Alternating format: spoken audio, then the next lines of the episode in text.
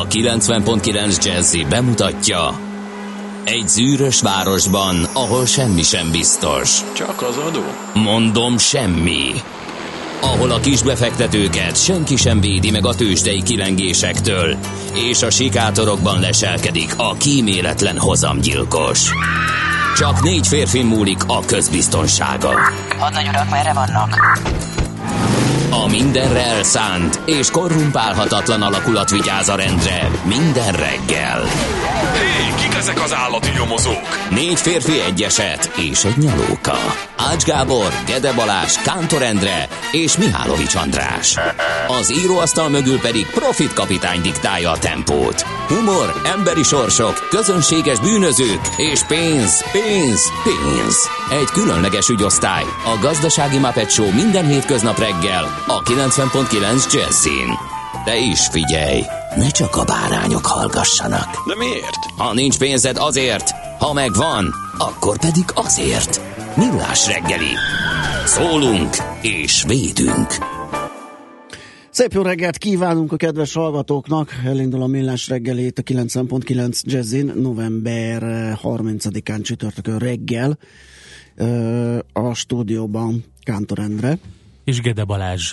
0630 20 10 909 a WhatsApp és az SMS, és az SMS számunk, info@millásreggeli.hu az e-mail címünk, facebook.com/millásreggeli a közösségi oldalunk címe, és millásreggeli.hu az a honlapunk címe, ahol az online adást hallgatók is tudnak üzenni nekünk, és szoktak is. Nincsen szép reggelünk, és ezt a tényt már D-kartárs is megállapította. Kifejezetten kellemetlen csúszós jó reggelt, kartársak. Gödről Szegedre viszonylag sűrű a forgalom a 2/Án, M0-áson végig az M5-ös felé, azon kifelé kellemes, de befelé határozottan alakul a reggeli tumultus. Na hát ez nem olyan vidám körülményekről számol be, meg ahogy szokott D-kartárs. Elég hát izgalmas egyébként, van. Mert csúszkál a forgalom több helyen. Hát valahol 0 fok van, valahol +1 fok van, és valahol ez a jégkássaszerűség ráfagyott az útra, és egy pici ilyen buckát képez. Bizony. A Szentendrein befele, ott végig ilyen van, egészen az amfiteátrumig, ott kezdték el sózni, de aztán az ember a hegyre följön, akkor utána pláne ugyanez van.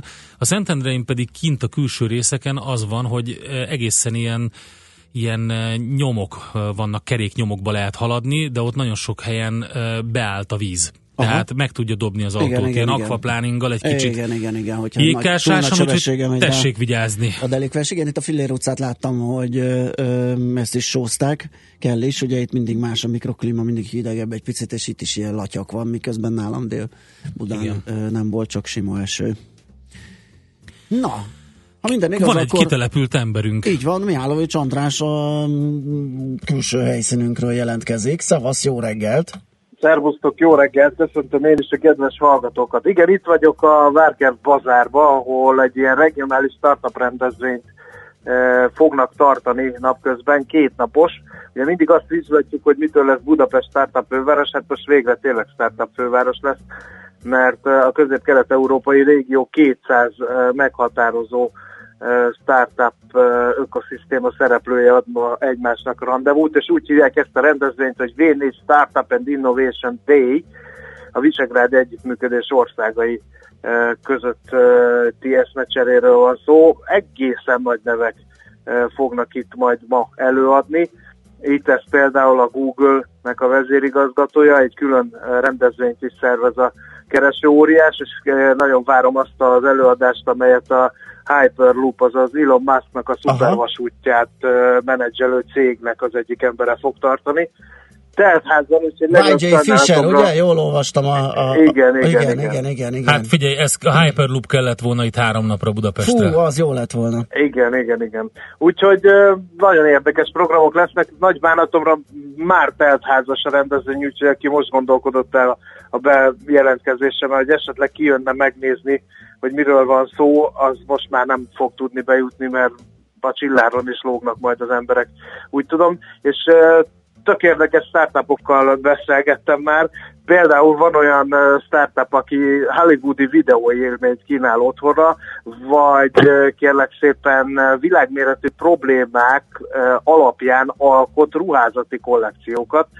Az én kedvencem azonban mégis a Semmelweis nyomdokaiban járó HandInScan nevű startup, ilyen készhigiéniás megoldást kínál a kórházaknak. Van egy ilyen szkenner, amivel beledugod a kezedet, és megnéz, hogy kellően megmostad a kezedet, úgyhogy ezzel lehet a kórházi fertőzéseknek gátat szabni. Óriási. Meg természetesen lesz virtuális valóságot szórakoztatási és oktatási célra alkalmazó startup vállalkozás, szóval elég színes a kép.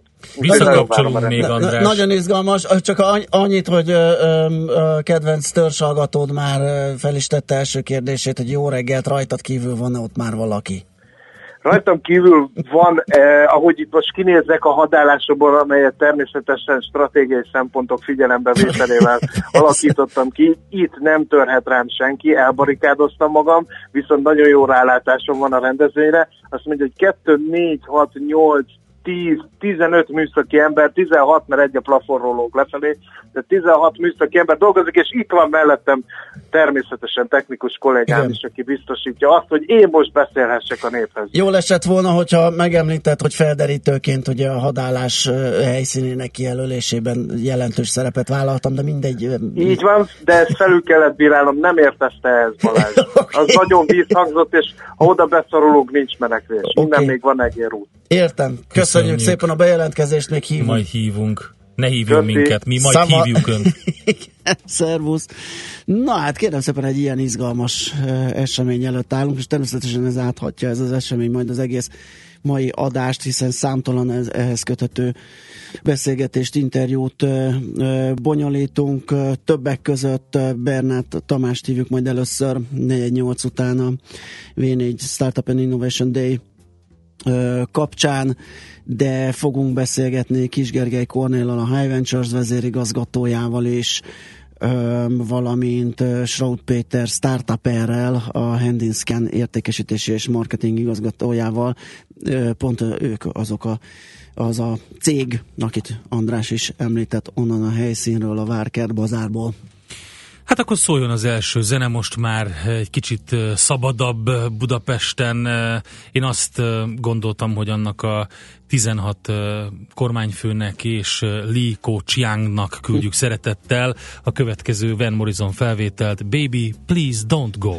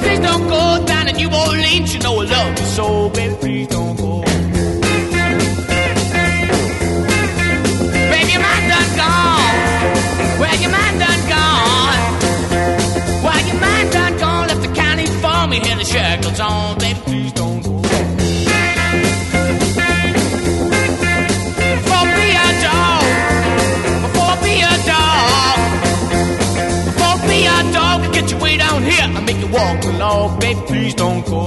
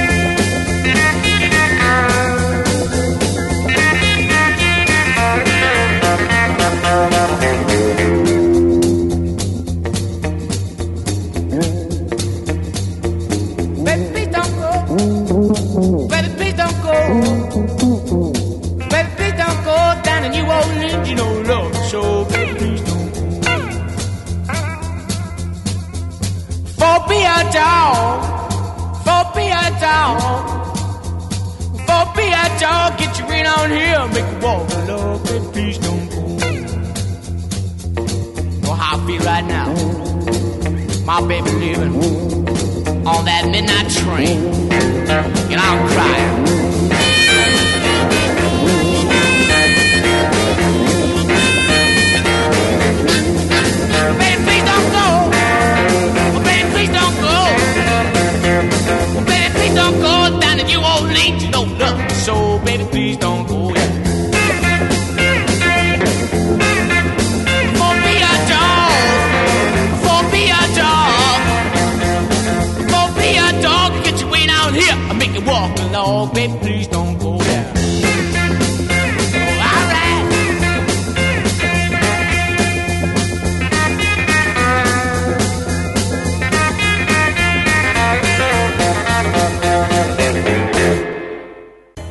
zárt? Hol nyit? Mi a sztori? Mit mutat a csárt? Piacok, árfolyamok, forgalom a világ vezető parkettjein és Budapesten. Tőzsdei helyzetkép következik. Érdekes jelenség zajlott tegnap a tengeren túli piacon. A Nasdaq esett 1,1%-kal, a Dow Jones emelkedett fél százalékkal. Az S&P 500 most ugye annyira nem volt izgalmas, mert egy ilyen semmi, mínusz nem egészen 1 pont, hogy százalékosan nem is szeretném kifejezni, igen. És az, hogy a Nasdaq ekkorát esett, ami egyébként, tudod, ezek mindent mérnek, tehát azonnal meg is írták, hogy 3 hónapja a legnagyobb napon belüli esést produkálta az index. A Dow Jones-ra is kitaláltak valami mérést, hogy a nem tudom mióta a legnagyobb kétnapos emelkedés, tehát a kettőt össze kellett adni, igen. Hogy egy legnagyobb kétnapos emelkedést kapjunk, mit tudom én, az elmúlt fél évben, és ezt azzal magyarázták, hogy ment egy ilyen kis cserebere. Tehát igen nagyokat mentek a komoly technológiai cégek, amelyek ugye a Nasdaq-en pörögnek, és az index a főmutatójuk, ezeket eladogatták és profitot realizáltak, és átcsúsztak olyanokba, amelyekből inkább gondolják, hogy lehet profitálni az adócsökkentés, az adminisztrációs terhek csökkentése kapcsán, meg még valami harmadik okot is felsoroltak. Na mindegy, ennek megfelelően egyébként a pénzügyi papírok voltak az igazán nagy nyertesek. Az ezt tömörítő pénzügyi index egyébként 1,8%-kal emelkedett, és ilyenek voltak a belsejében. JP Morgan 2,3%-kal, Wells Fargo 2-vel. A vesztesek között pedig, mármint 2%-kal emelkedett, a vesztesek között pedig például az Amazon is esett, a Google is, illetve az őt, ugye az anyacég, az Alphabet. Igen, úgyhogy egy ilyen kis helycserés, egy ilyen átallokálás történt. 2% és 4% között estek egyébként ezek a tech behemótok. Facebook is köztük volt, a Netflix ez egy picit jobban megszaladt az 5,5%-kal, de még a philadelphiai félvezető index is, ugye, ami a chipgyártóknak fontos, vagy azt reprezentálja, 4,4%-kal esett, úgyhogy tényleg az volt, hogy a tech szektort adták. És nem volt gond az észak-koreai rakéta ijesztés? Nem, már tegnap arról beszéltünk, és teljes analógiát mutat a terrortámadásokkal, ugye az elsőnél rettenetesen megijedt az egész világ, a befektetők is, és pánikszerű eladások indultak, ugyanígy volt, ugye és az első rakétatesztek. Hát neked a bitcoin az egy lufi. $10,000 fölötti lufi. Hát igen, tudom, tegnap még 9,000 mondtunk. 25%-ot emelkedett az árfolyam az elmúlt egy hétben. Igen, ez a begyorsuló baj szakasz, ezt ismerjük a tőzsdékről. Na de ez volt a nemzetközi. Ennek szokott valahol nagyon csúnya vége lenni, és azt is elmondtuk tegnap, hogy ez még nem jelenti azt, hogy érdemes szembe menni az árral, mert ez lehet, hogy lesz 20 vagy 30 vagy 50,000, amikor kidurran. Nem lehet tudni. Igen. De az látszik, hogy most elkapta a hév az egész világot, az összes banner a pénzügyi oldalakon, mindenhol, persze. Minden arról szól, hogy bitcoint kell venni. És egyébként rá lehet nézni ezekre a kriptovaluta FX oldalakra, nem tudom, hogy tudod, de kb. 3000 darab ilyen van. Tudom, és persze gyártanak újakat folyamatosan. Ezt a 3000-es számot, és kikerekedett a szemem. Jó, azok közül nem mindegyik ugyanolyan. A blockchain technológiára alapuló kuponok is vannak, meg ehhez hasonlók is vannak, de alapvetően ezek ilyenek, és hát nyilván gyártják az újakat folyamatosan. És mert bocsánat, hogy mennyire lufi van, ugye a nagymama.com-ra emlékszünk, ugye pont tegnap írta egy hallgató, hogy egy cég, amit bevezettek a tőzsdére, és a nevében benne van, hogy bitcoin ment 125%-ot. Tehát ez a klasszikus, a tipikus, ami az internet bubi is ugye kialakult. Gangnam Style. Kérlek szépen, az európai tőzsdék mérsékelten emelkedtek, a magyar tőzsde viszont gyenge volt, a MOL, az OTP és a Richter is esett, és a BUX ugye 1%-os mínuszban zárt, 1,2 és 1,4 körüli mínusz volt a MOL, a Richter és az OTP árfolyamában, a Telekom stagnált, az OTP 10,000 alá került megint, úgyhogy ez a határ, ez a technikai szempontból fontos szint, ez eltűnt az OTP-nél, úgyhogy lehet rá spekizni. Érdemes figyelni az OTP árfolyamát is. Ami még fontos, azt meg majd mindjárt elmondjuk. Tőzsdei helyzetkép hangzott el a Millás reggeliben. Megnézzük, mit írnak a hallgatók, hogyan közlekednek, mielőtt Szoller Annának átadjuk a terepet, hogy híreket mondjon. Üf.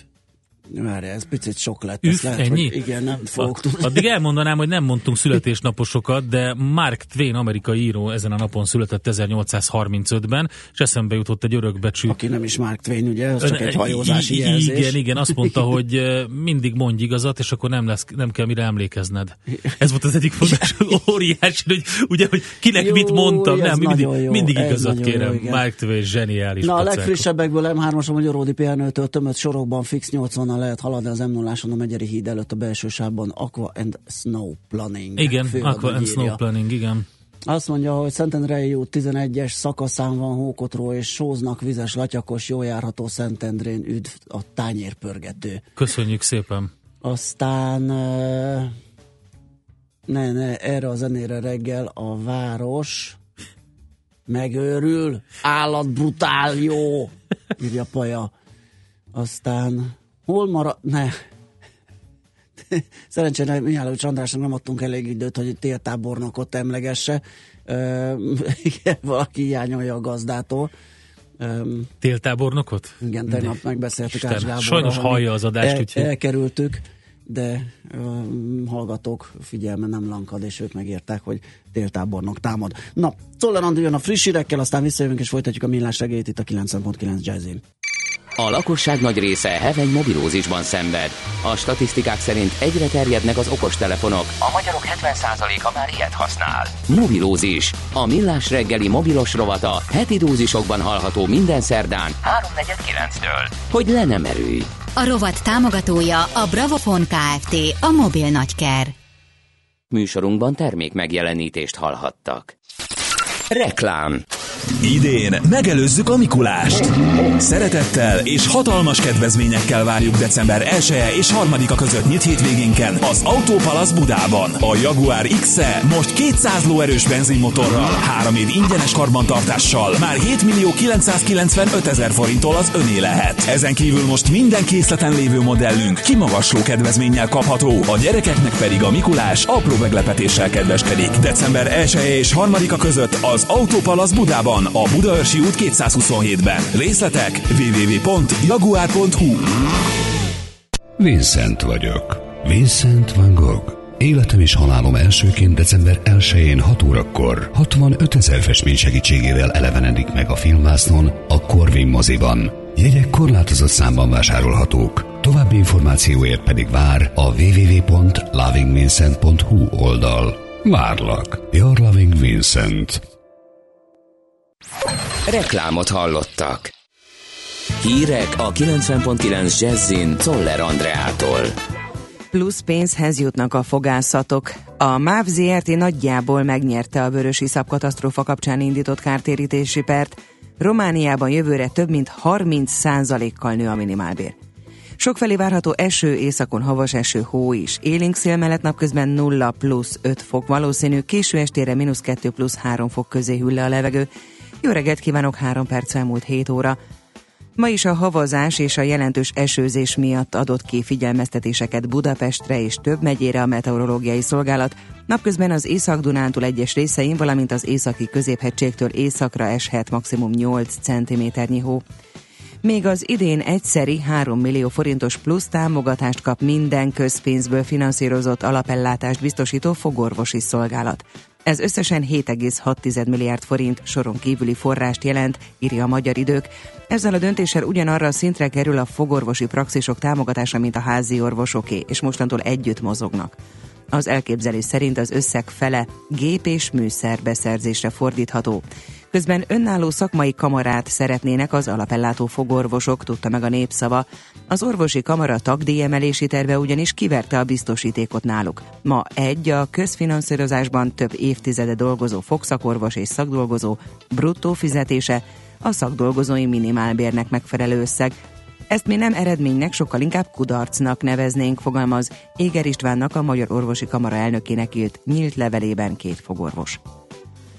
A MÁV ZRT 96%-ban megnyerte a vörösiszap katasztrófa kapcsán indított kártérítési pert. A bíróság arra kötelezte a Magyar Alumínium Termelő és Kereskedelmi ZRT-t, hogy 15 napon belül fizessen ki a felperes MÁV-nak majdnem 370 millió forint fő követelést, a számlák keletkezésétől törvényesen járó kereskedelmi kamatot, továbbá 12,5 millió forint per költséget. Ezt meghaladóan a bíróság a MÁV keresetét elutasította. A MOL ZRT Ajka melletti tározójából 2010. október 4-én kiömlő vörösiszap elmosta a vasútársaság Székesfehérvár-Szombathely vonalán az Ajka-Devecser közötti 1,5 kilométeres vasúti szakaszt, emiatt a MÁV-nak kára keletkezett. Kórházba szállítása után meghalt Slobodan Praljak volt boszniai horvát tábornok. A 72 éves férfi állítása szerint mérget ivott a hágai nemzetközi törvényszék délelőtti ítélet hirdetésén. Az ülés berekeztését követően azonnal orvosi ellátásban részesítették, majd egy közeli kórházba szállították, de már nem sikerült megmenteni. Az amerikai elnök azt kéri, hogy mindenki szakítsa meg kapcsolatait Észak-Koreával. Nikki Haley, az Egyesült Államok ENSZ nagykövete azt mondta, Washington Észak-Korea olajellátásának megszakítását kérte Kínától abban a telefonbeszélgetésben, amelyet Donald Trump elnök folytatott kínai hivatali partnerével. Egyúttal arra is figyelmeztette Fennyant, hogy ha háború tör neki, az észak-koreai rezsimet teljesen szét fogják zúzni. Romániában jövőre több mint 30%-kal nő a minimálbér. Január 1-től a jelenlegi 1450 lejről, azaz 97150 forintról 1900 lejre, 127300 forintra nő a garantált bruttó minimálbér. A kabinet azzal indokolta a kormányprogramban előirányzottnál sokkal nagyobb mértékű emelést, hogy egy november elején elfogadott sürgősségi kormányrendelettel jövő év elejétől a munkavállalókra hárítottak minden társadalombiztosítási járulékot. Eleinte országszerte, majd egyre kevesebb helyen várható csapadék, az esőt elsősorban északon, északnyugaton válthatja fel havas eső, havazás, helyenként megélénkül majd a szél, napközben 6-8 fok is lehet. A hírszerkesztőt, Szoller Andrát hallották, friss hírek legközelebb fél óra múlva. Budapest legfrissebb közlekedési hírei a 90.9 Jazzin a City Taxi diszpécserétől. Jó reggelt kívánok, üdvözlöm a kedves hallgatókat! Esős reggelre ébredhetnek, emiatt fővárosunk útjain számíthatnak korábban elkezdődő torlódásokra és hosszabb menetidőre, mert sokan indulnak el korábban és ülnek autóba a tapasztalatok alapján. Kollégáink jelezték, hogy Óbudán már pár centi hó is esett, az utakra kerülve csúszossá is válhatnak, ahogy hídjaink és a felüljáróink is helyenként. Egyelőre még nincs nagyobb fennakadás, de a bevezető utakon érezhető a forgalom erősödése. Napközben a Váci utca, Víz útján útszükületre számítsanak a Turbina utca közelében, a befelé vezető oldalon közműépítés miatt. Vezessenek óvatosan, köszönöm figyelmüket, további jó utat kívánok! A hírek után már is folytatódik a Millás reggeli, itt a 90.9 Jazzén.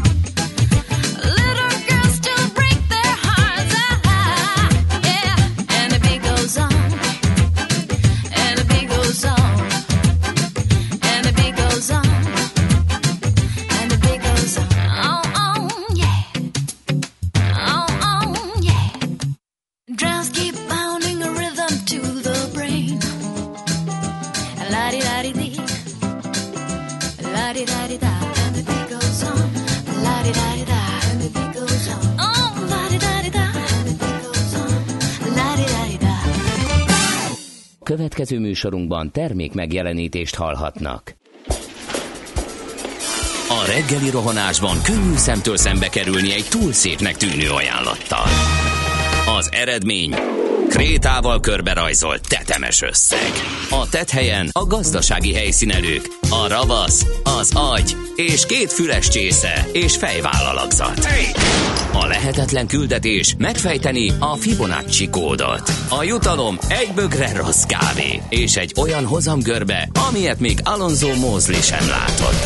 Millás reggeli, a 90.9 Jazzy Rádió gazdasági Muppet show-ja. Vigyázat! Van rá engedélyünk! A Millás reggeli főtámogatója a PC Arena Kft. Újítson felújítottra. PC Arena. Felújított prémium számítógépek. Jó reggelt, üdvözlünk mindenkit, ez a Millás reggeli itt a 90.9 Jazzin.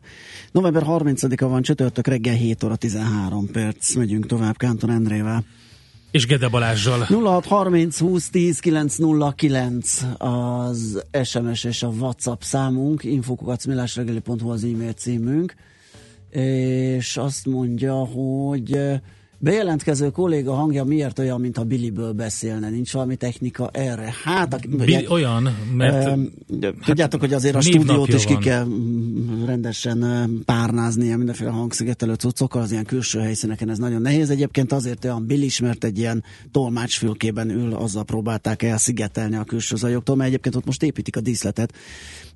Ugye csomó fellépőnek, beszédek lesznek, kerekasztal beszélgetések, bemutatók, úgyhogy azért, hogy legalább azok az ajok ne kerüljenek be az adásba, ezért őt berakták egy ilyen kalickába, és ez okozhatta, hogy kicsit furcsa volt a hangja. Budai rakpart, oké, vasfogú csodamester, na ő még szerintem nem írt nekünk, vagy én legalábbis nem találkoztam vele. Aztán M3-as Magyaródi, ez lehet, hogy meg volt? Nem. De igen, 80, fix 80-nal lehet haladni. Így van, és a WhatsAppunkra pedig azt írja törzshallgatónk, hogy gondoltam, hogy Andrást húzzátok be erre. Hát persze, névnapja van, ezért ő nyerte meg, abszolút, van, ez egy ajándék, van, tehát van. Ezt így kell elképzelni, hogy ott lehet a Várkert Bazárban. Hamarosan posztolunk is nem photoshopolt képet róla, és azon gondolkodtam, hogy névnapjára azt a stábtól azt kapja, hogy ő most egy Várkert Bazári majom lett végül is. Tehát, ugye? Tehát mondhatunk egy ilyet, szerintem örül neki. Igen, minden. Hát biztos, hogy el lesz ragadtatva, így van. Na, belekukkantunk a lapokba, játszunk egyet, és utána pedig megkérdezzük, hogy mi újság ott a helyszínen, hogyan alakulnak a dolgok, majd azt követően rögtön az első interjút is megcsináljuk. Az van, hogy a napi.hu ma reggeli vezetője azzal foglalkozik, hogy újra gondolná a hitelkártyát a Magyar Bank. Érdekes, egy interjút közölnek Szabó Péterrel, a Magyar Cetelem Bank új elnök vezérigazgatójával, aki hát erősen kezd itt a leadben. Nem akarunk részt venni az éles piaci kamatversenyben, mivel fenn akarjuk tartani magas jövedelmezőségünket. Igen, hát... Sokat akarunk keresni, ezért nem adunk olcsón dolgokat. Pontosan. Kicsit ez így hangzik, de persze a részletek nyilván a cikkből, az interjúból fognak kiderülni. A banknál a személyi kölcsönök átlagértéke már meghaladta a 1,5 millió forintot, míg az átlagos áruhitel 130 000 forint felett jár. Még 3 év is eljön a Tube Experience ideje. Kérem szépen, bármi is legyen ez. Úgyhogy erről lehet a napi.hu ma reggeli vezetőjében olvasni. Igen, én az M4-t nézegettem, több minden volt, amin megakadt a szemem. Hát például az, hogy egy hajszál hiány megduplázta a eladásait az egyetlen baloldali napilap, a Népszava. Uh-huh. Lehet olvasni rajta, mondjuk nem nagyon csodálkozom ezen, gyakorlatilag elvesztette a konkurenciát ilyen jelleggel, de azért, hogy megduplázni... És az a párhuzamosan finomodott egy picit, igen, ugye? Igen. Hogy egy érdekes lappiaci információ, tehát mondhatni azt, hogy a harmadik negyedévre vonatkozó adatok szerint, ugye ez a Magyar Terjesztés Ellenőrző Szövetség adatai, a piac egyetlen talpon maradt baloldali napilapja 19.986 példányt adott el átlagosan, ez 93,6%-os növekedés. Úgyhogy, és hát tavalyi utolsó negyedévben kezdődött, majd igazából az idei első negyedévben ugrott meg nagyon a terjesztés. Ez például egy érdekes lappiaci információ. Aztán a másik az, hogy a megjelent egy kormányrendelet, és az egészségügyi adósságok rendezését rendezi ez, amelyben az történik, hogy gyakorlatilag büntető kamatot fizettetnek a rosszul teljesítő kórházakkal. A jegybanki alapkamat kétszeresének megfelelő büntető kamattal sújtja a kormány azt az egészségügyi intézményt, amelyik az adóssága rendezésére a költségvetésből kapott forrás nem megfelelően használja fel. Hát, ez izgi lesz. Már eleve problémás a szituáció a kórházaknál, és nem vagyok benne biztos, hogy ezt ugye általános ernyőszabályozással meg lehet oldani. Valószínűleg itt ugye egyedi esetek és helyzetek vannak, de hát ezt én nem tudom megítélni innen. Minden esetre egy érdekes gellert kap az egészségügy és az adósságok. Igen. A portfolio.hu-t nézegetem, kérlek szépen Beke Karcsi kollega reggel ismét arról a jelenségről írt, ami szerint ugye a lakossági állampapírok mintha nem teljesen a lakosságnál landolnának, sőt, hát ezt azt hiszem ki is jelenthetjük, hogy... Hát hol landol? Nem az a neve, hogy lakossági? A lakossági, igen, csak ugye némi kerülő úttal ez át tud menni például a banki portfóliókba. Hogyha te megveszed mondjuk ezt, és eladod a másodpiacon, onnantól az marad lakossági, csak a vevői kör kitágul. Tehát ugye első körben a lakosság veheti, a másodlagos piacon pedig már más is. Visszaadja a kormány a bankadó felét, egyre büdösebb a nagy magyar sikersztori. Ez a címe, kérlek szépen. Évek óta azt hiszük, hogy nem tud tovább hízni a lakossági állampapírok állománya. Idén azonban 10 hónap alatt megint majdnem 1600 milliárdos növekedést láttunk, ami meghaladta a tavalyi egész év adatát. Vagyis látszólag nem csillapodik a lakosság állampapír étvágya, az viszont már korábban is látszott, hogy biztos nincs az összes ilyen állampapír a lakosságnál. A részletes adatok elemzése után pedig az is kijelenthető, hogy 1000 milliárdos nagyságrendben lehet a bankoknál. Na tessék!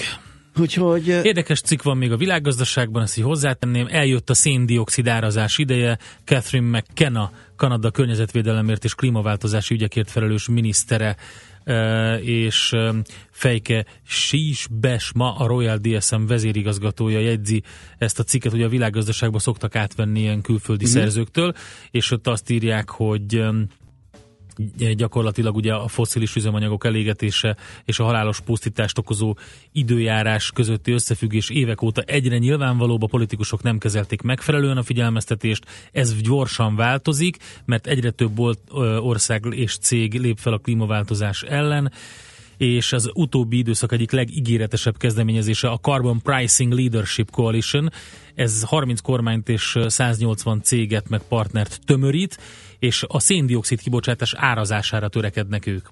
És akkor viszonylag meg lehet egyszerűen oldani, bár lehet, hogyha valakinek sok pénze van és fizet, meg átveszi a másiktól a kvótát, de hát mindenesetre ezt, hogy működik a Carbon Pricing Leadership Coalition, ezt lehet olvasni a világgazdaságban. Igen. Akinek sok pénze van, vagy lesz, az felül a repülőre. Az bocsáthat, az kibocsáthat. Ugye? Igen, mert hogy épp azt olvastam, hogy még több londoni járatot indítanak. Ja, tényleg, mert megvették a Monarchnak a... Igen.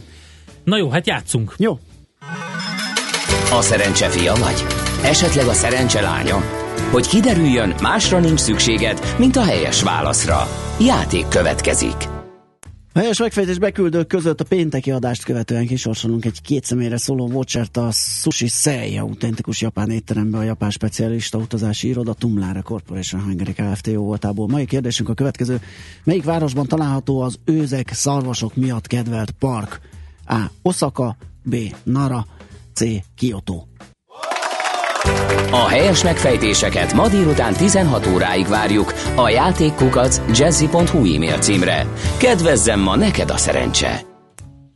És hogyha minden igaz, akkor itt van velünk a vonalban, illetve nem is a vonalban, hanem kint a helyszínen, a Várkert Bazárnál Mihálovics kollega. Minden igaz? Hallasz minket, András? Nem. Na, próbáljuk meg még egyszer. Igen. Halló, hívjuk Mihálovics kollégát. Hát nem hívjuk. Akkor viszont zenélünk egyet, és utána jövünk vissza. Mégpedig nem mással fogunk beszélni, mint Bernát Tamással, a Magyar Fejlesztési Bank elnök vezérigazgatójával a V4 Startup and Innovation Day kapcsán.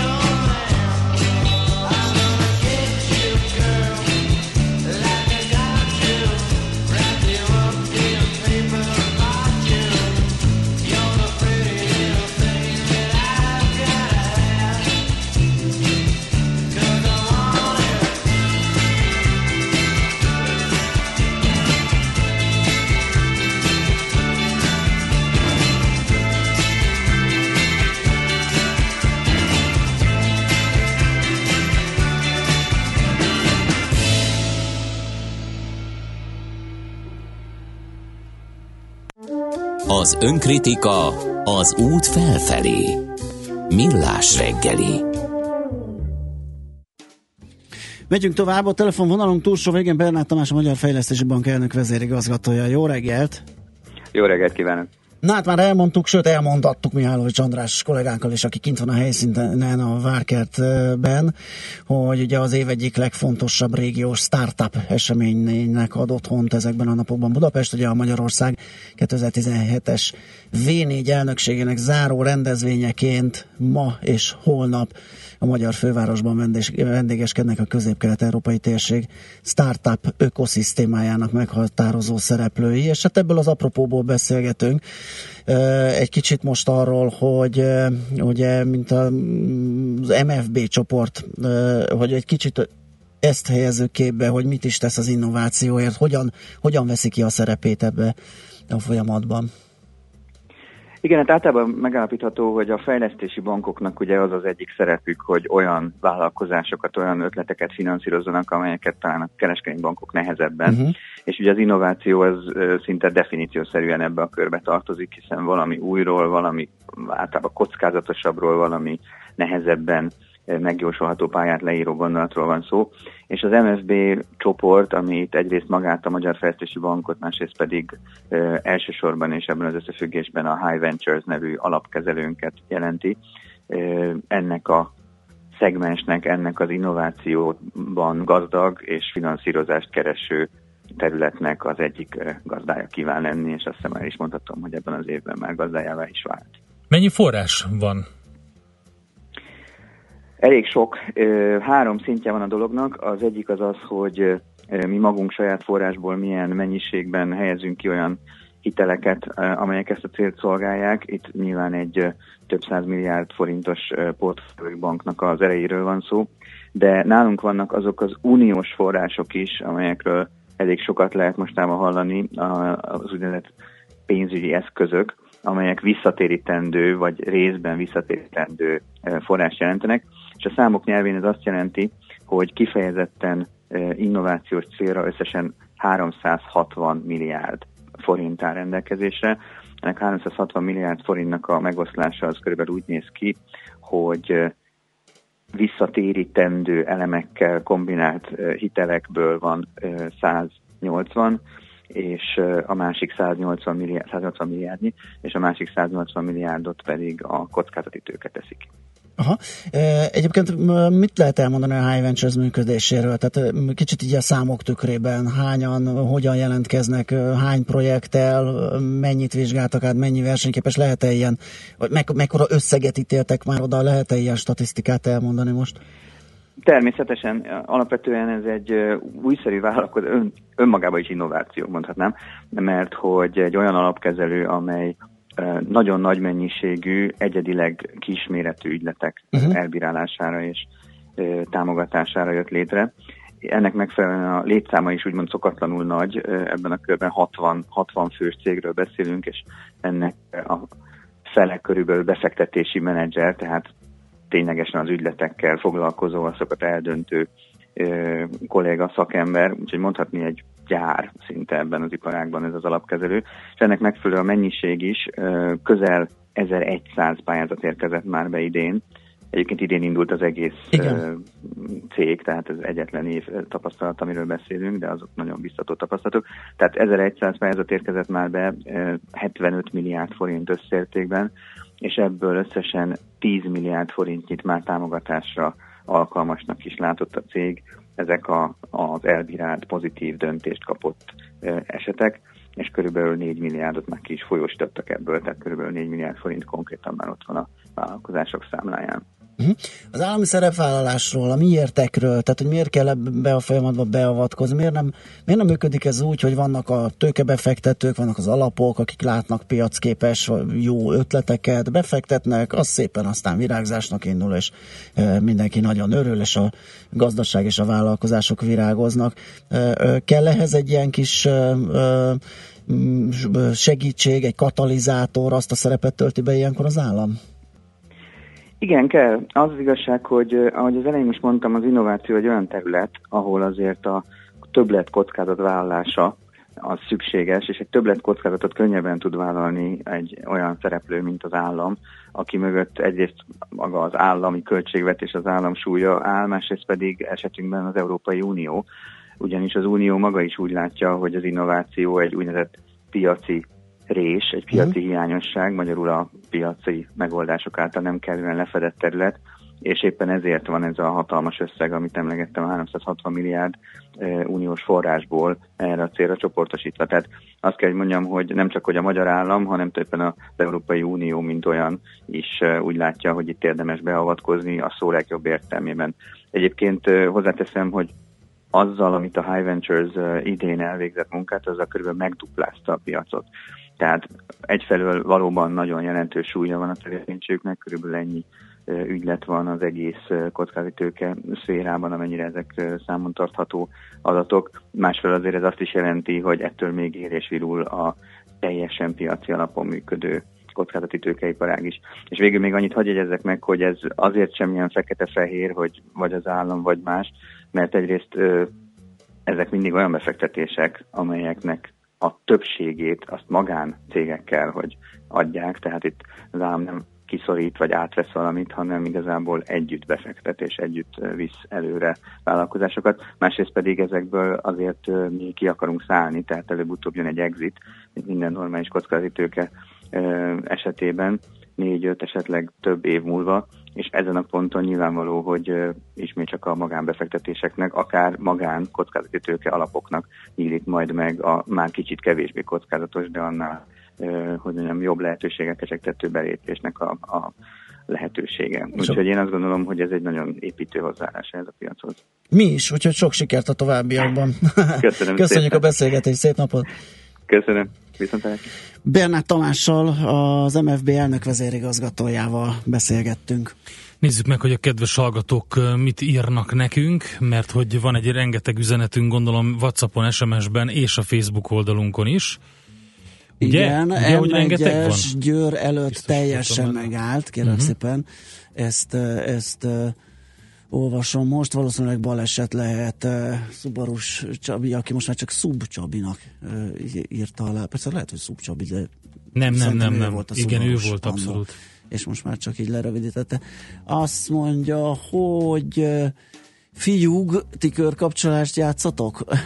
Novotny kollega az Ülői úton, Vas István Zoltán a Megyeri úton, még Gulyás László Debrecenben várja a hívást. Ne dúd ki! A dörög két G-vel. Köszönjük szépen az Ultánnak. Igen.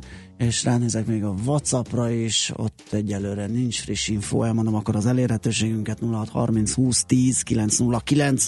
Ide várunk bármit. Igen, és Czoller Andi jön a legfrissebb hírekkel, információkkal, utána a négyzetméter ingatlan rovatunkban. A kínaiak már a szomszédban laknak. Erről fogunk beszélgetni Balogh Lászlóval. Elment a delegáció, de megvettek egy csomó lakást, úgyhogy ezt fogjuk felmérni, hogy hogyan is állnak ők a piacunkban. Utána még a hazai piac rovatunkban a BUX-ot fogjuk elemezgetni. Virág Ferencet hívjuk, a Random Capital elnök vezérigazgatóját, hogy mi történhet a BUX-szal, merre tovább, ő mit mond a Mikulás ralli kezdetekor, vagy pedig a mit mondott? A korrekció vége fele. Mert amikor utoljára beszélgettünk vele október elején, akkor 38.400 körüli indexnél meghirdette a 40.000-et, az meg is lett, úgyhogy most a hogyan továbbról fogjuk majd kérdezni 8 óra előtt pár perccel.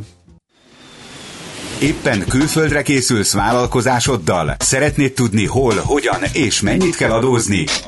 Ismerd meg a világországainak adózási sajátosságait a Millás reggeli világjáró adórovatával minden hétfőn reggel 8 és fél 9 között. Az adóvilágrovat támogatója a BDO Magyarország Kft. Könyvvizsgálat, könyvelés, adótanácsadás. Mert semmi sem biztos, csak az adó. Valahol még az sem. Műsorunkban termék megjelenítést hallhattak. Reklám. Foglaljon időben, és fedezze fel az Emirates Business osztályt most kevesebbért. Dőljön hátra ingyenes sofőrszolgálatunkkal. Pihenje ki magát kényelmes, lefektethető üléseinkben, és élvezze az ínyenc falatokat. Minél korábban foglal, annál nagyobb kedvezményben részesül. Repüljön például Dubajba 610 000 forintért. További információkért látogasson el az emirates.hu oldalra.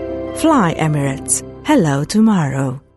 Hogy állsz az új autóprojekttel? Megvan a döntés. Renault. Még az idén? Meg is veszed? Persze, most érdemes.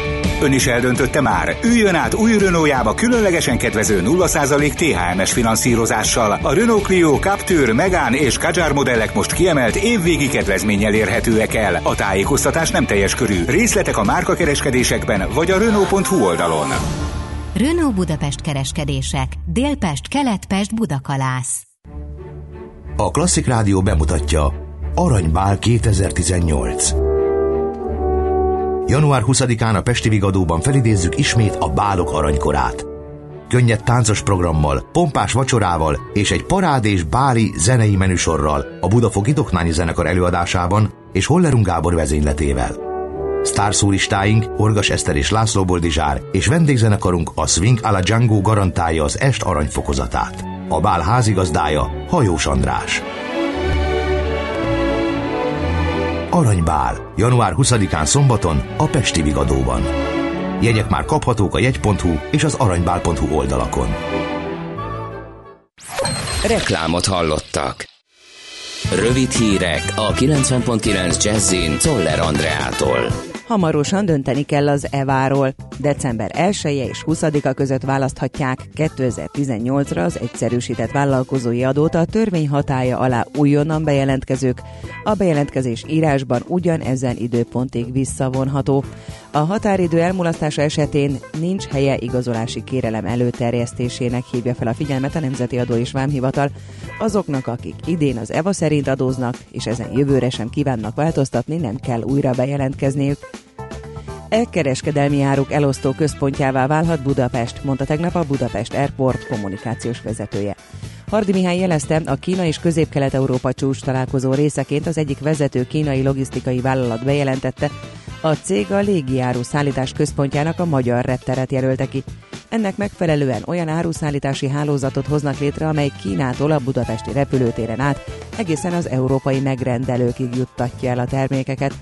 A Budapest Airport légi áru forgalma 2015. decembere óta 36%-os növekedést ért el. A forgalmat majdnem fele-fele arányban teszi ki az export és az import. Megkezdi a sztrájk sorozat előkészítését a Magyar Közalkalmazottak, Köztisztviselők és Közszolgálatban Dolgozók Szakszervezete. Nem született megegyezés az Országos Közszolgálati Érdekegyeztető Tanács ülésén, mondta a szakszervezet elnöke, Boros Péterné hozzátéve. Várják a kormány ajánlatát, azonban decemberben elkezdik az aláírásgyűjtést a sztrájk sorozatra. Úgy vélekedett, hogy a szakember hiánya a demokrácia alapintézményeit veszélyezteti. Egyes településeken nem biztosítottak a választások személyi feltételei, elmaradhatnak a szavazások. A Brexit után is szükség lesz külföldi EU munkaerőre a brit építőiparban. A legnagyobb szakmai és érdekképviseleti szervezet közös felhívása szerint a kormánynak a lehető leggyorsabban meg kell állapodnia legalább 2 évi átmeneti időszak érvényesítéséről a brit kilépés után, és biztosítania kell, hogy azok a munkavállalók is akadálymentesen megkaphassák a brit tartózkodási engedélyt, akik ebben az időszakban érkeznek Nagy-Britanniába. A felhívás hangsúlyozza, hogy a brit építőipar munkavállalóinak 12,6%-a Nagy-Britannián kívül született. Londonban azonban 50%-hoz közeli a külföldi EU munkavállalók aránya az építőipar alkalmazotti gárdáján belül. Eleinte országszerte majd egyre kevesebb helyen várható csapadék, az esőt elsősorban északon, északnyugaton válthatja fel havas eső, havazás, helyenként megélénkül a szél, napközben 6-8 fok is lehet. A hírszerkesztőt Szoller Andrát hallották, friss hírek legközelebb fél óra múlva. Budapest legfrissebb közlekedési hírei, itt a 90.9 Jazz-én. Budapesten a Thaly Kálmán utcát lezárták az Üllői út előtt toronydarú szerelés miatt. A Tűzoltó utca kétirányú lett a Thaly Kálmán utca és a Lenhossék utca között. A Fogarasi úton kifelé a Róna utcánál útszűkületre számítsanak közműjavítás miatt. A Soroksári úton megnyitották a Tóth Kálmán utcai villamos átjárót. A Tóth Kálmán utca ugyanakkor egyirányú lett a Vaskapu utcától a Soroksári út felé. Pongrász Dániel, TKK Info. A hírek után már is folytatódik a Millás reggeli, itt a 90.9 Jazz-én. Következő műsorunkban termék megjelenítést hallhatnak.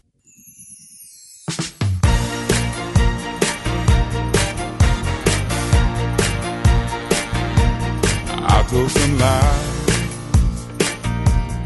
and made you cry, broke your heart. What a foolish guy, played with your head, cheated in bed.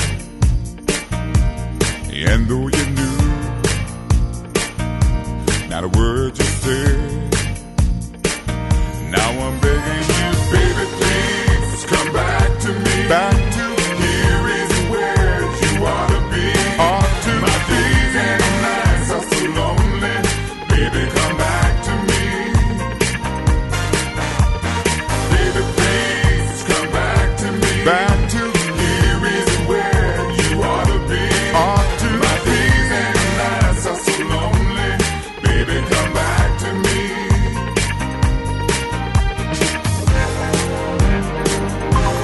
Sit by the phone, sit all alone, waiting for you to call and tell me you wanna come home. Mistakes I made threw love away. I know how it feels to lose everything. It hurts every day. And I'm begging you, baby, please come back to me. Back to me.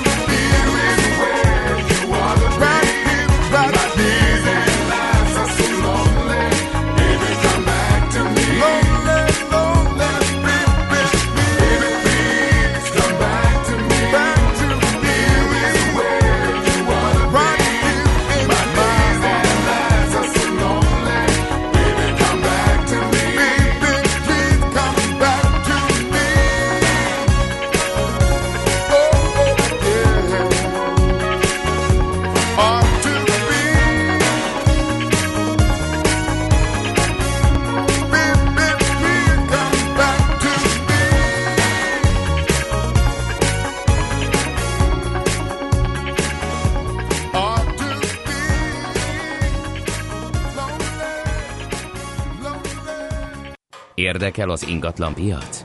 Befektetni szeretnél? Irodát vagy lakást keresel? Építkezel, felújítasz? Vagy energetikai megoldások érdekelnek? Nem tudod még, hogy mindezt miből finanszírozd? Mi segítünk! Hallgasd a négyzetmétert, a Millás reggeli ingatlan rovatát. Ingatlan ügyek rálátással. Balogh László, az ingatlan.com vezető gazdasági szakértője a telefonvonalunk túlsó végén. Szia, jó reggelt! Sziasztok, jó reggelt, üdvözlöm a hallgatókat! Na hát nagyon népszerű Kína, vagy téma mostanában Kína, ugye főleg ezen a héten, úgyhogy ti is ezt választottátok kutatási területként, hogy így fogalmazzak, megnézni ugye, hogy a kínai befektetők, lakást vásárlók hogyan, miképpen mozognak a hazai ingatlan piacon, meg hát azért egy picit így az általános külföldi keresletet is megvizsgálnánk, tehát hogyan állunk a kínaiakkal, hogyan állunk másokkal, mennyire népszerűek a mondjuk a budapesti ingatlanok? Igen, amikor hétfő reggel ültünk a dugóban, akkor volt időnk azon gondolkodni, és megnéztük a számokat is, hogy a Kínából érkező érdeklődések, azok hogy alakultak az elmúlt időszakban.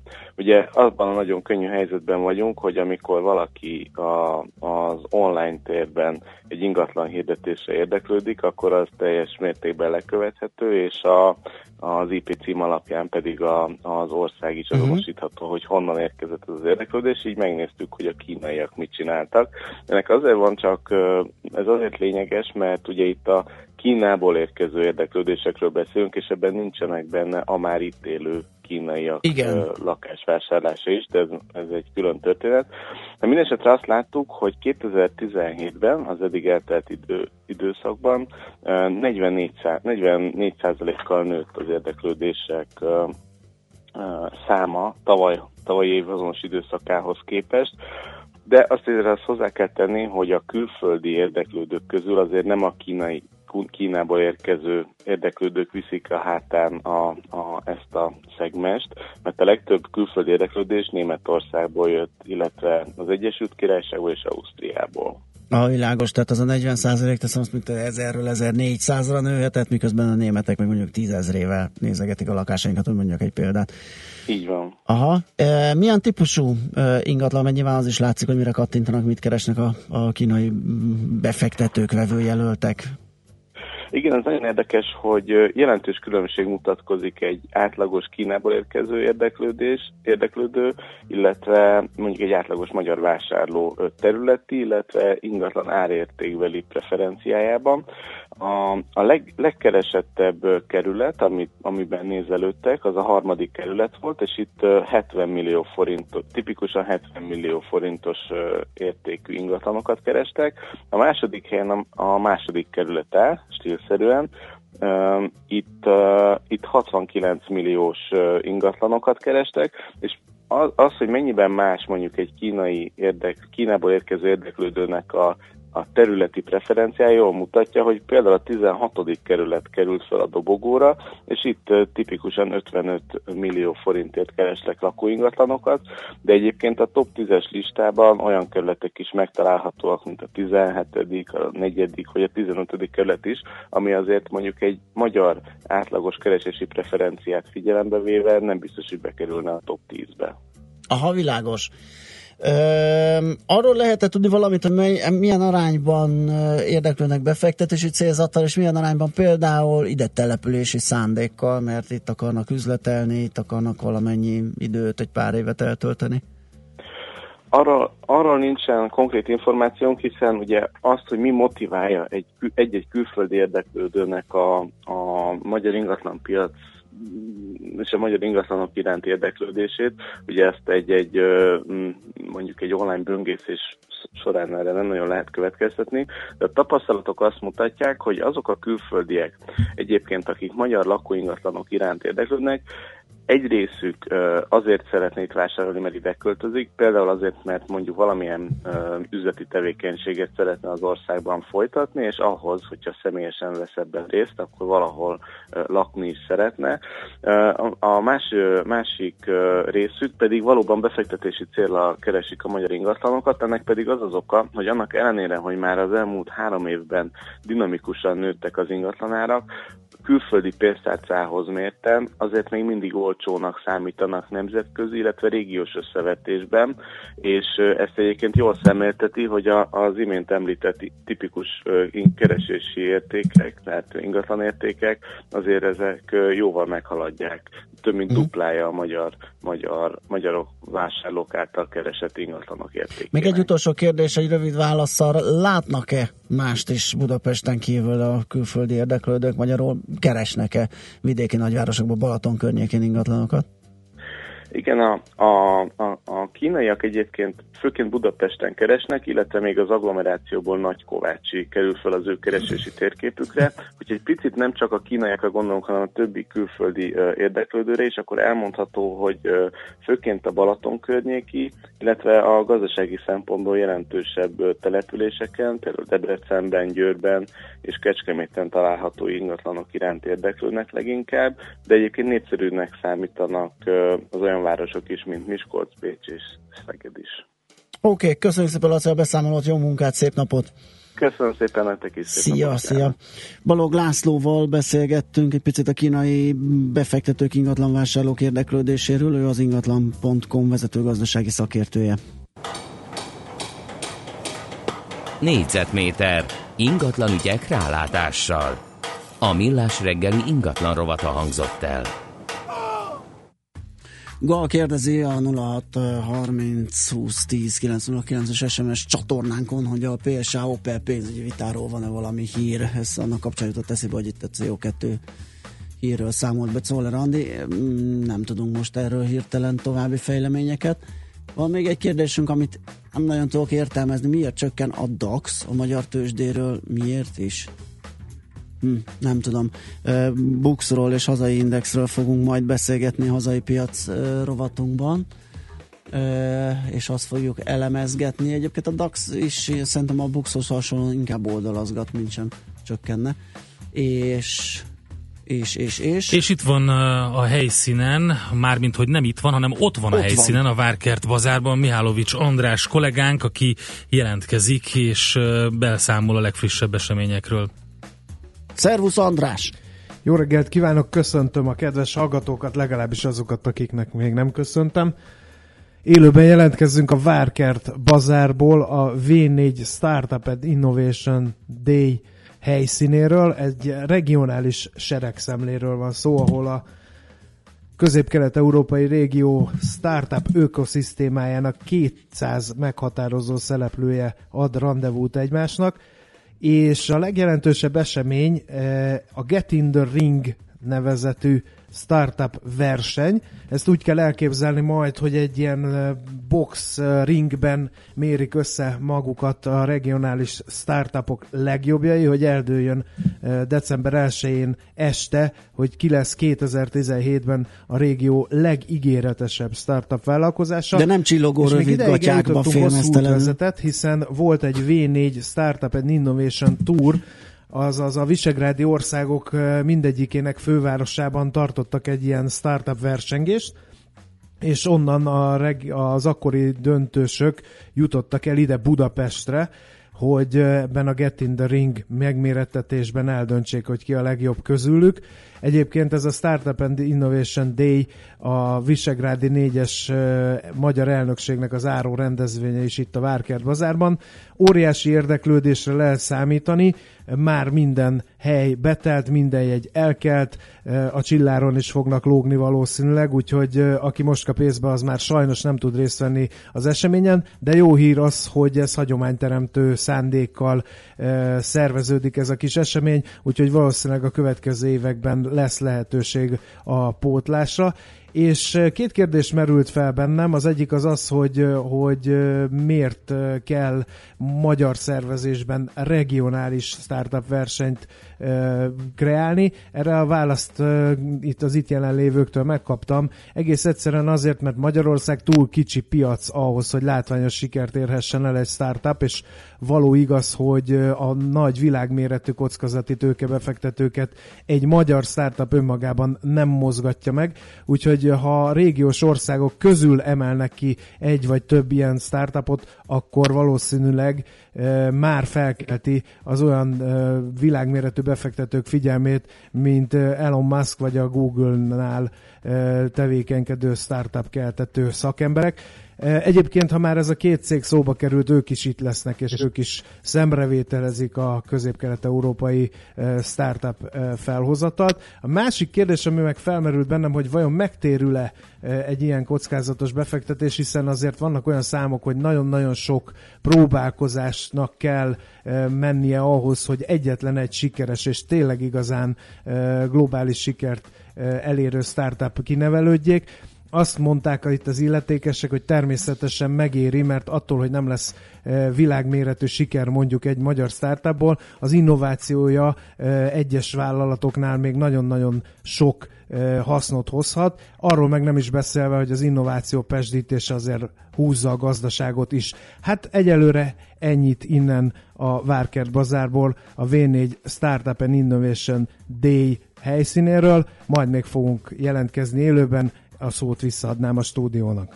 Oké, köszönjük András, mi pedig megyünk tovább, zenélünk egyet, és ahogy említettem, a hazai piaccal foglalkozó rovatunkban Virág Ferencet fogjuk hívni, a Random Capital elnök vezérigazgatóját, és megkérdezzük, hogy mit vár, mi a várakozása a BUX, a hazai piac indexének a további teljesítményéről.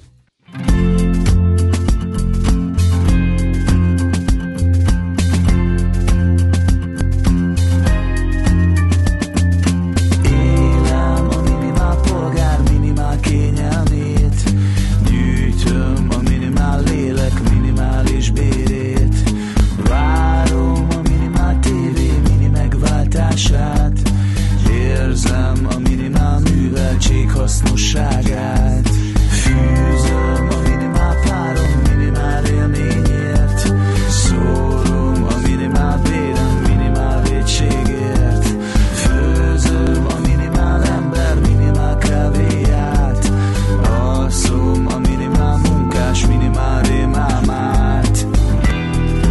Mini az életér, mini a tér.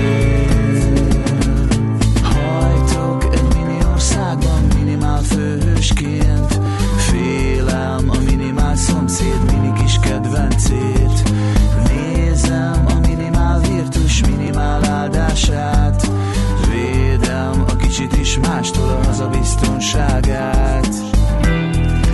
Mini az élettér, miniatér. Tudom, ez nem mentség, de ez az enyém, de az enyém, de az enyém.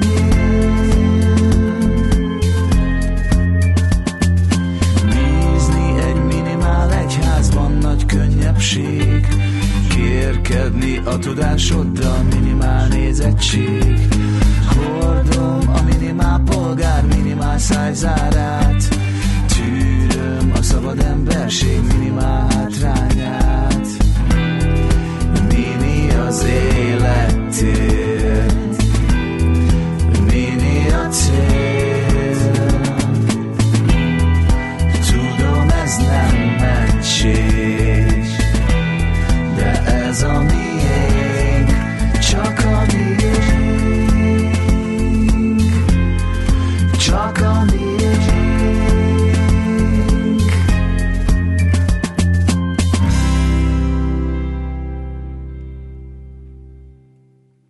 A magyar tőzsde közel van. A parketten hazai cégek magyarul beszélő papírjai várják, hogy megszólítsd őket. Légy szinkronban befektetéseiddel. Színes, széles vásznú, magyarul beszélő tőzsdeblokk a Millás reggeliben.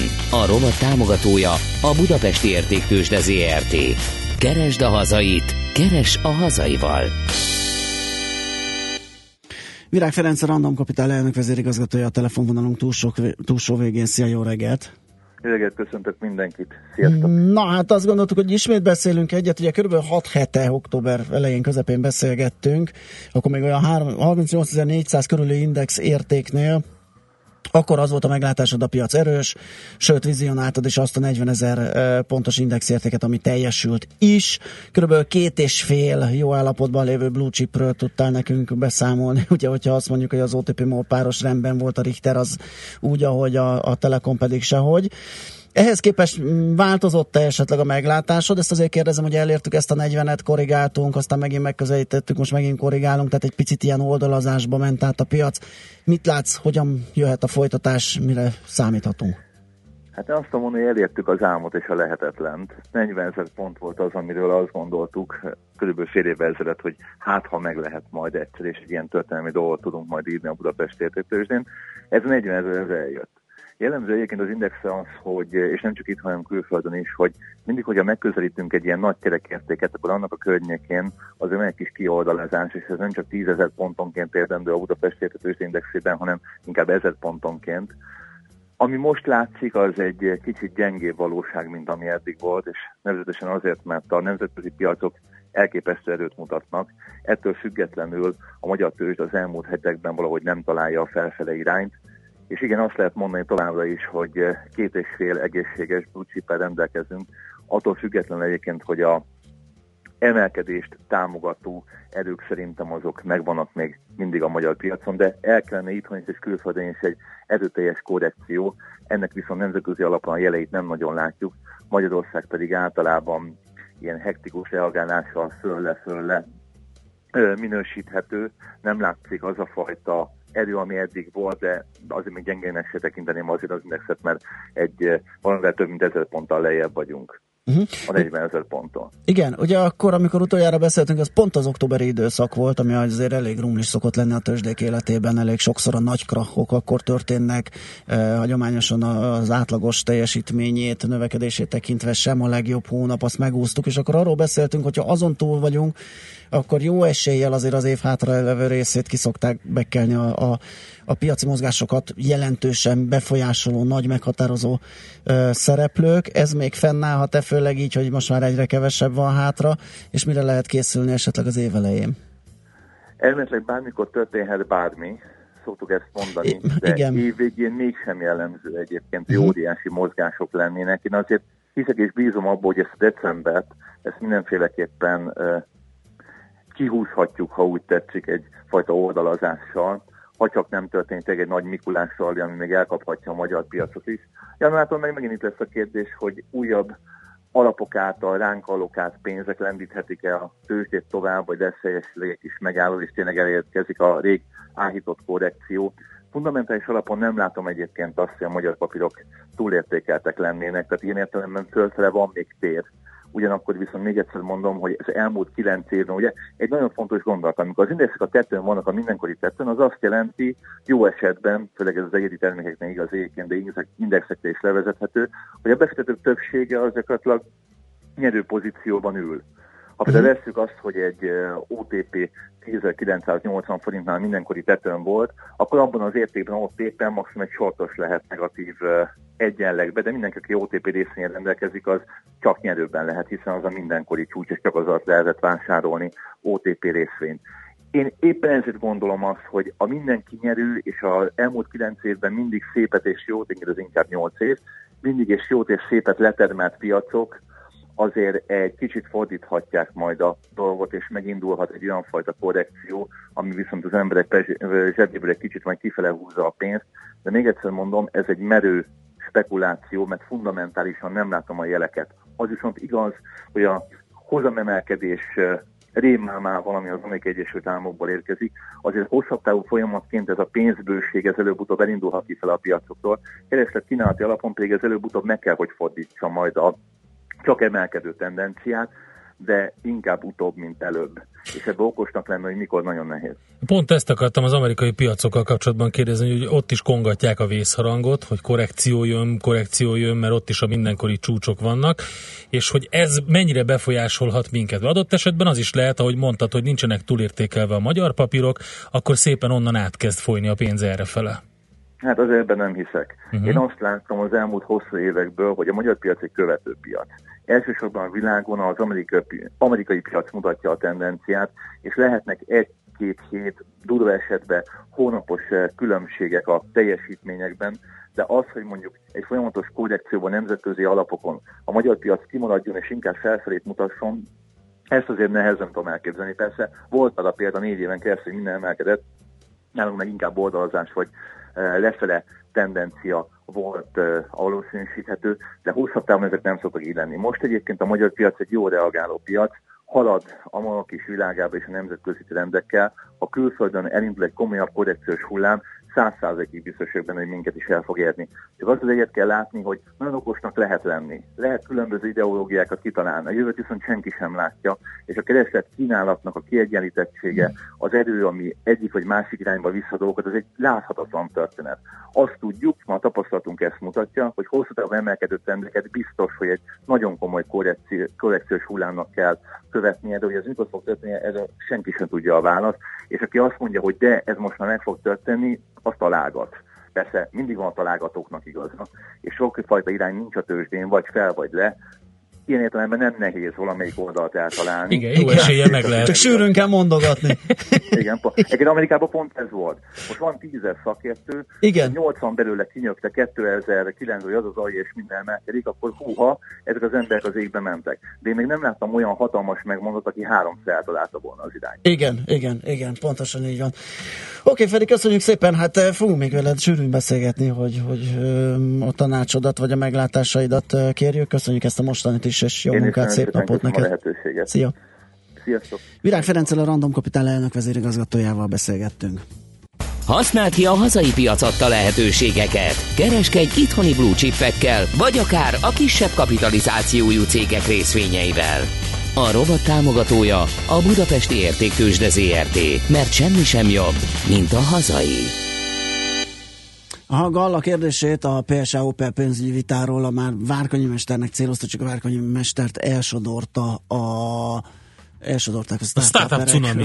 Nem is tudom, micsoda, igen, úgyhogy majd jövő héten eltesszük a kérdést jövő. És a 6-os befelé még elviselhető, de a szerémi a kondorositól áll, mint villa a ganéban. Ez Kiskalács írta. Hát köszönjük szépen ezt a kiváló hasonlatot. Ez Mihálovics gazdának névnapjára küldte szerintem. Ez a gyönyörű, hűvös, vizes, ronda szürke időhöz, ez nagyon passzolt. Hamarosan Kis Gergely Kornélt, a Hiventures vezérigazgatóját tárcsázzuk, majd Budapest regionális startup központ lesz, legalábbis így hangzik az ígéret. Hogy áll a törekvés? Fogjuk megkérdezni tőle. Most Szoller Andi jön a legfrissebb hírekkel, információkkal.